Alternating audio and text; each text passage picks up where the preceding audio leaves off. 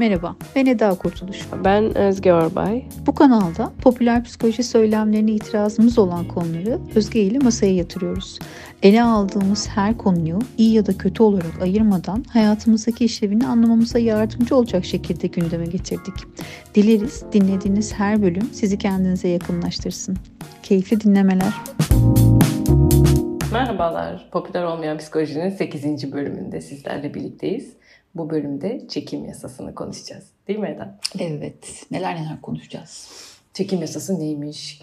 Ee, psikolojide bir yeri var mıymış? Ee, sadece çekim yasasına bağlı eğer ki kalırsak hayatımız neye benzer? Ee, bunun bizim için iyisi kötüsü nedir? Her bölümde yaptığımız gibi ee, uygun olan ve olmayan taraflarını konuşacağız. Hı hı. Ve sonra belki bir yerlere bağlarız konuyu.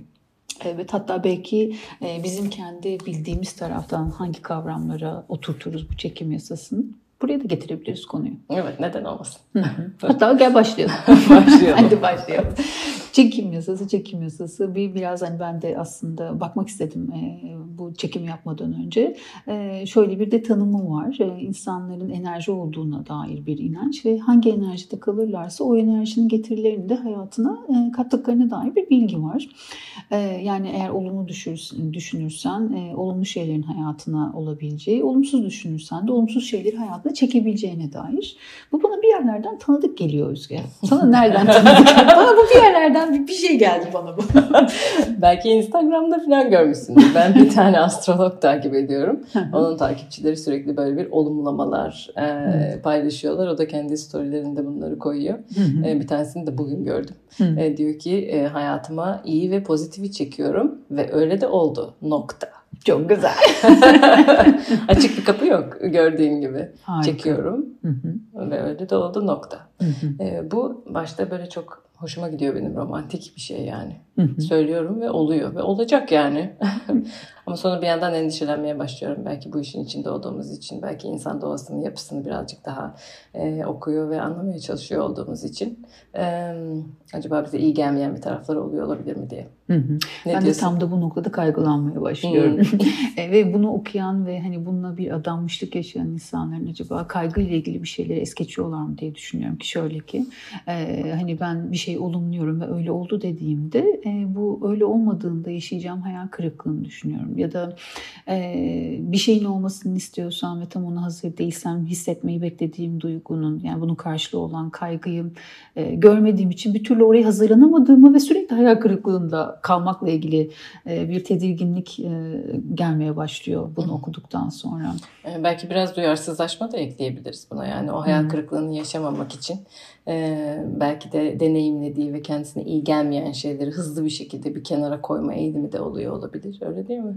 E, ve hiçbir zaman bakmamak, yolunu değiştirmemek, e, çaba göstermemek, e, büyümek için belli bir e, efor içinde bulunmamak da bunların getirisi olabilir. Kesinlikle biraz şey pasifize eden bir tarafı olduğunu düşünüyorum. Yani diyelim ki işte hani ben bir sevgili istiyorum ve öyle olduğu kısmında bunun böyle söylediğimde bana geleceğine inanıyorsam o zaman hani kendimi bu ortamlara sokmam.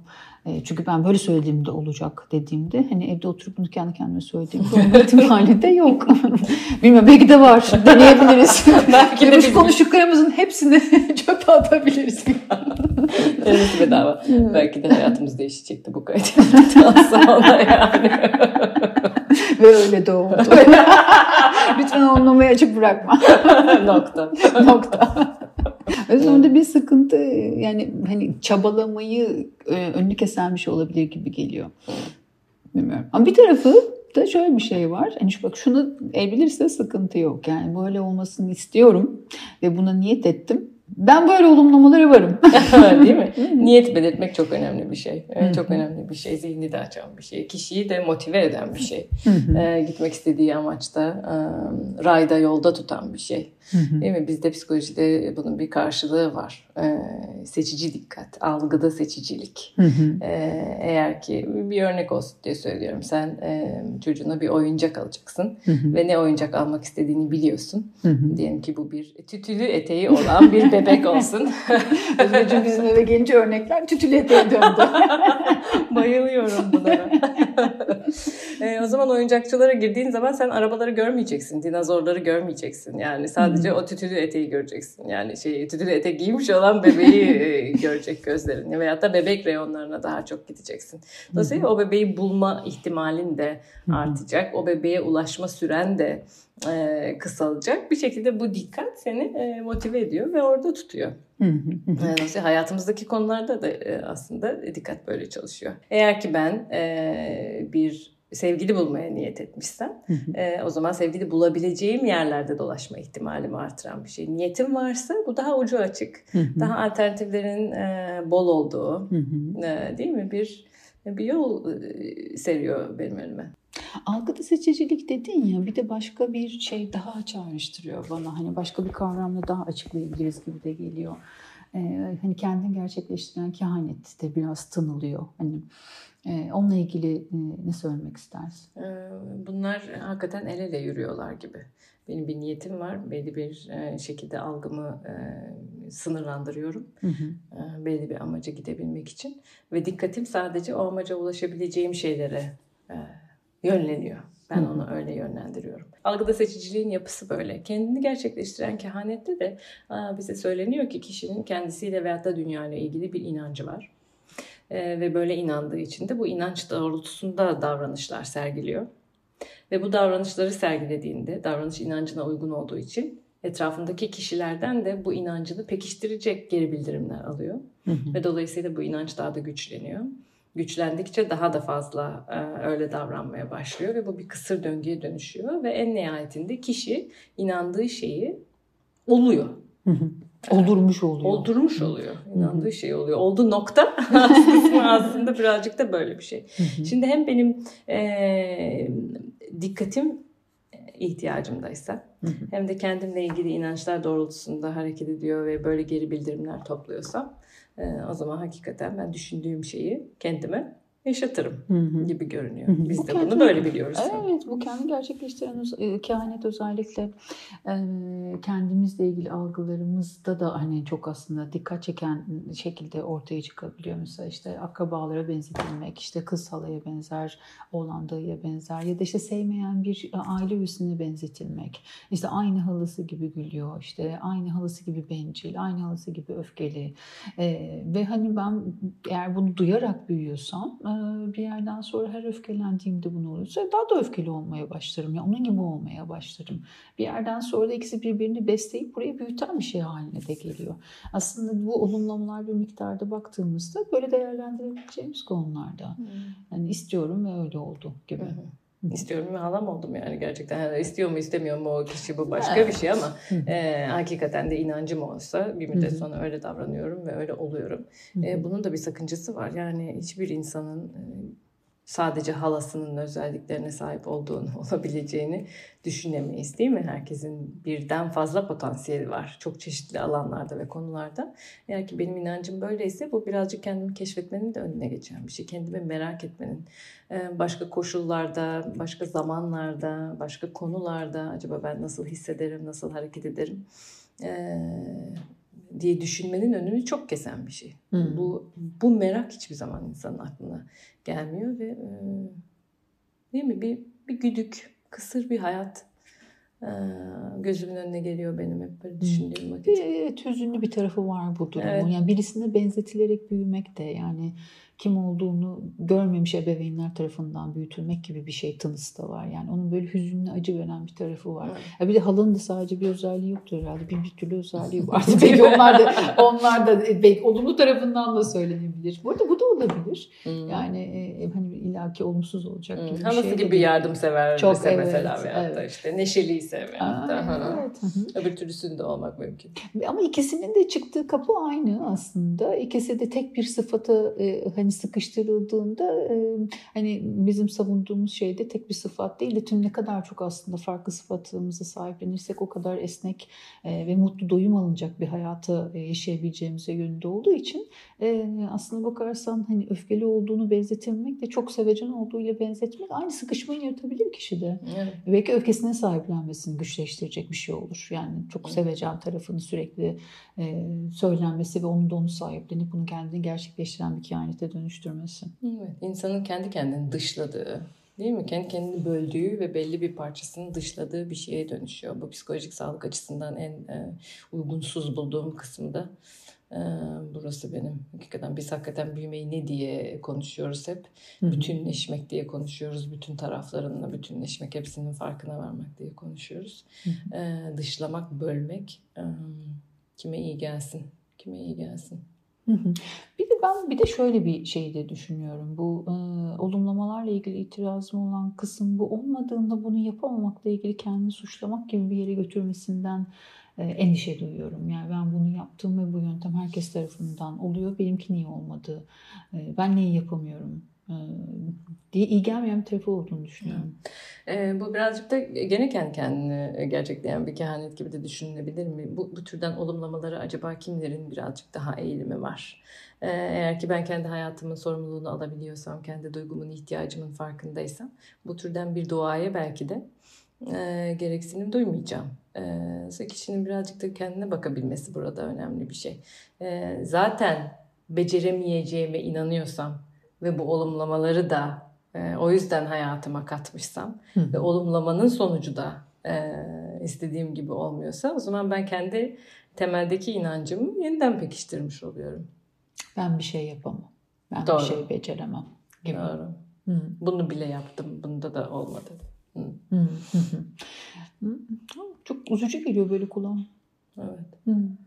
Aslında bunları farklı kavramlarla yani psikoloji biliminde geçen kavramlarla tekrardan hani bir anlatmayı da çok da önemsiyorum. Tam senin anlattığının üzerine e, böyle bir yerde kalmak zorunda değil çünkü. Yani bunun nasıl bir döngü olduğunu fark ettikten sonra orada güçlenmek de mümkün. Yani evet ben bunu yapıyormuşum kendimi ve bununla ilgili olarak ne yapabilirim gibi rotayı kırmak da mümkün. Ve bu niyet de olarak da tutulabilir sadece aslında. Bunları istiyorum ve ne yapmak istiyorum döndürülebilir. Hı. Mesela bu e, başka seçenekler de insanın önüne getiriyor. Olmadığı zaman o başta konuştuğumuz kaygılanmak, hayal kırıklığına uğramak, yenisi için hazırlanabilmek de e, mümkün olabilir. Senin dediğin gibi bakarsak. O zaman hani neydi? Hayatıma iyi ve pozitifi çekiyorum ve öyle de olduğu nokta yerine çekiyorum. Ve çekersem şunlar hoşuma gider. Hı hı. E, ben bu niyetle yola çıktım ve yolda başka türlü durumlarla da karşılaşırsam o zaman da şunları şunları şunları öğrenir ve yaparım. Bir esneklik belki oraya getirmek hem hem dikkati istediğimiz yerde tutmayı sağlayabilir. hem kendimizle ilgili inançları süreç içerisinde defaatle değerlendirmeyi ve yenilemeyi beraberinde getirebilir. Ya seçimi nereden bahsedebiliriz? Yani bu aslında bizim çok da hani hem e, Geçlat kurum üzerinden konuştuğumuz hem de aslında terapilerde vurgu yaptığımız bir şeyde hani sorumluluk almak gibi. Ya aslında seçim diye bir şey var ama seçim hangi koşulda olabilir? Belki onu bahsetmek gerekiyor.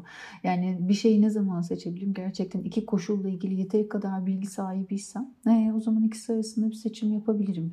Bunu nereden düşünerek söyledim? E, benim eğer şöyle bir problemim varsa daha çok olumsuzlukları görme eğilimindeysem e, diğer tarafı hiç bilmiyorsam, tanımıyorsam ve hani e, olumsuzluklarda durmak aslında aşina olduğu için duruyorsam e, diğer tarafı deneyimledikçe bu sefer bir sorumluluk gibi seçiyorumlar gelebilir. Hani hmm. orada okeyim bu arada buna. Bunu seçiyorum ve nokta olabilir. Evet.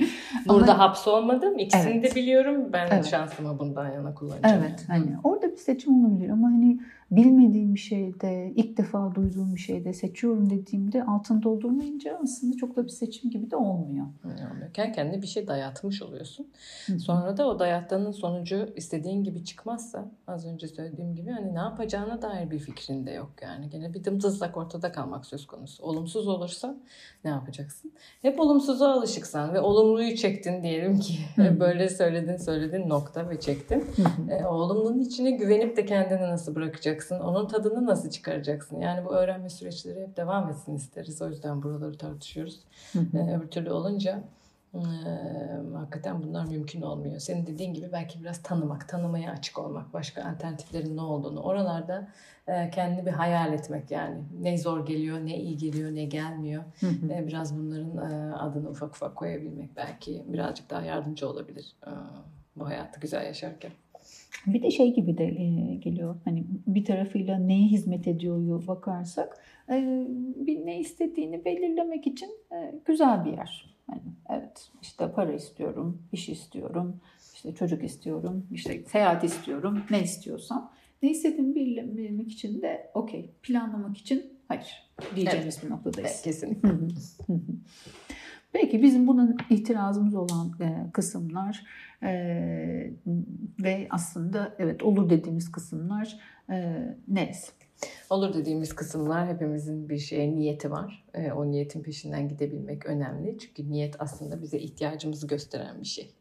E, değil mi? Hep başından beri konuştuğumuz şey ihtiyaçların farkında olabilmek ve bunları e, karşılayabilecek noktaya kendimizi getirmek. O nedenle de niyet bu işin başlangıcı e, niyet edince e, bana hizmet edecek olan, ihtiyacımı karşılamaya hizmet edecek olan kaynaklarla buluşma ihtimalimi arttırmış oluyorum. Hı hı. Ama bunu çok keskin bir yolla yaptığım zaman da kendi kendimi bölmüş, parçalamış oluyorum. Bir bütünlüğüm bozuluyor. Hı. Bizim itirazımız bütünlüğün bozulmasına. E, bütünlük bozulmasın diye de istiyoruz ki bir bir esneklik olsun, niyet olsun ama bu cümleler noktalarla bitmesin ya da çok keskin olmasın ki sonrasında etiketler olmasın, insanın kendi kaygısına, üzüntüsüne bir duyarsızlaşması söz konusu olmasın. Ee, kendiyle ilgili hayal kırıklığına uğrayıp da hareket etmekten vazgeçmesin ve büyüme süreçleri hep devam edebilsin. Hani bütünlük demişken hani belki bir cümle ekleyebiliriz buraya. Hani bütünlükten kastımız hani insanın tüm duygularıyla kendini kabul etmesine vurgu yaptığımızın altını çizmek gerekir. Yani o da nedir? Hani üzüntü ne kadar varsa mutluluk da o kadar aslında kişinin bütünlüğünü tamamlayan parçalar. Kaygı da aslında hani huzur kadar belki huzur bir duygu olarak almıyoruz ama biz hani bunun karşılığında bir şey koymak gerekirse yani onlar birbirini tamamlayan, bütünleyen e, her bir parçası insanın. O yüzden de o bütünlükten bahsediyoruz da. evet bunlardan sonra söyleyebiliriz ki biz bu hafta çekim yasasını ele aldık. İyisiyle kötüsüyle. Umarım dinleyen herkese kendi hayatında yaptıkları, yaşadıkları, niyet ettikleriyle ilgili e, ufak bir farkındalık oluşturmaya yarar. Konuştuk ve öyle de oldu Özgeciğim. Nokta.